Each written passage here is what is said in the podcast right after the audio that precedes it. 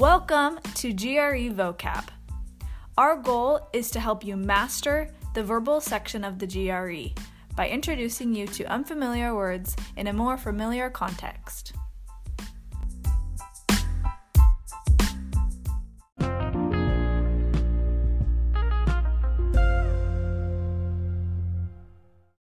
Welcome back, everybody. Today's five words are first, syllogism. S Y L L O G I S M. Syllogism. A form of deductive reasoning. One conclusion is drawn from two or more premises. The school, this school of epistemology is highly advanced in syllogism and logical reasoning. Condign. C O N D I G N. Condign of punishment or retribution, appropriate to the crime or wrongdoing, fitting and deserved. Condign punishment was rare when the criminal was a man of high social standing.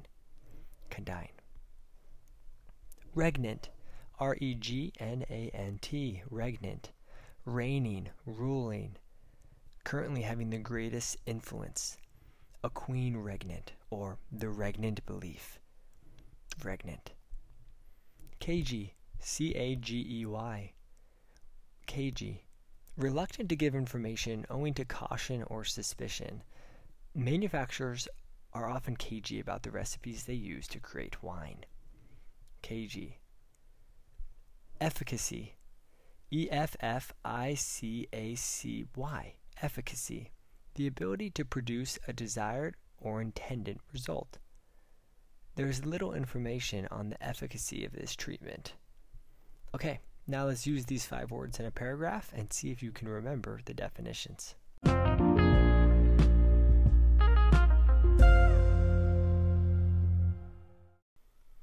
I recently watched 30 for 30 on Lance Armstrong.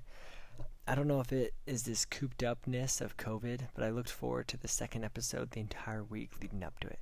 It was so entertaining. Basically, the whole thing centered around Armstrong's performance enhancing drug use. I came out of it with a few syllogisms. One, Armstrong didn't try to defend his actions. He felt his punishment was condign. Two, it was impossible to win in psyching without doing performance enhancing drugs. Everyone was doing them, and their efficacy was well tested. Three, in his time, Armstrong was the regnant cyclist, and he knew it. He was kind of a jerk. However, he was the biggest name in the game, and therefore he got the most publicity for his crime. The story is just so juicy. It Goes through his whole career, including all of his cagey lying and secretive arrangements and agreements. A great watch if you haven't seen it.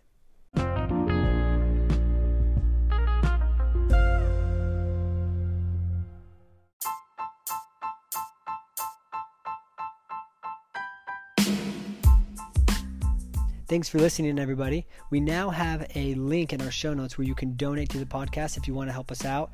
If you have any questions, comments, or concerns, email us at grevocabpodcast at gmail.com. And remember, we're the fastest growing GRE vocab podcast in the United States. Okay, have a good one.